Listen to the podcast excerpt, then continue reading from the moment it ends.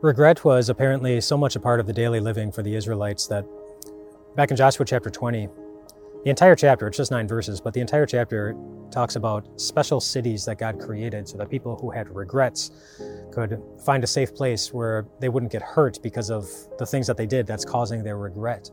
They are cities of refuge, and it says that if somebody hurt somebody else unintentionally, accidentally, you know, just something happened and they didn't mean for it to happen, or they didn't intend for it to happen, or they didn't see that it was going to happen, but it did, and there's a consequence, and somebody got hurt, and they, if they thought that boy, their life is going to be in danger because the the family of the person who got hurt is going to come after me, they could run to these cities of refuge, and they could find refuge in them until until there was a trial for them, and until a couple of other things happened, but but they would be taken care of.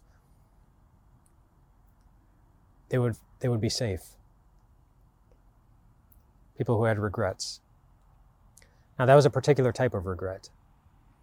That was, again, a regret that, you know, for something that it was an accident. It legitimately was.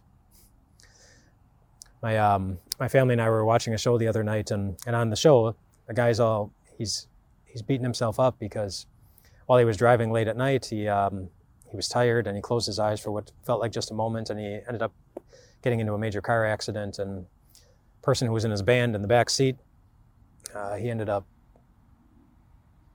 he ended up getting hurt in some really really big ways. And as the guy's telling this, he's just sobbing and sobbing and, and sobbing, and and he can't carry that regret, an accidental regret.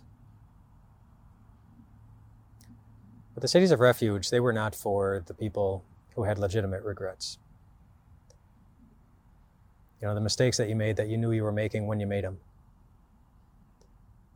The times that you hurt someone and, and you knew what you were doing.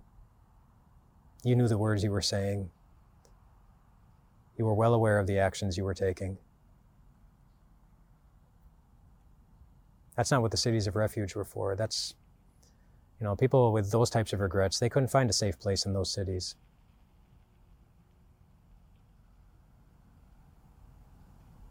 But you can. Those cities don't exist anymore. But if you are someone who carries regret on their heart, there is a safe place for you. A place where you can come and know that God will still always give you His very best love, His very best care, and keep all of His very best promises just for you.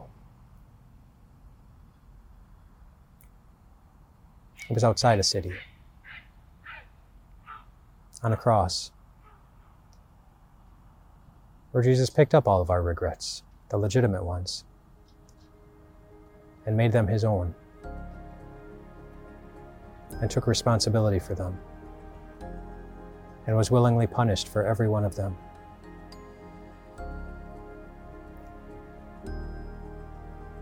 The sins that you regret, they've already been punished. Once for all sin, including yours. Including yours. God no longer sees you as someone who has to carry regret, even the legitimate ones. He sees you as his child he sees you as forgiven, and you have the right to see yourself as loved. Rest well tonight, my friends.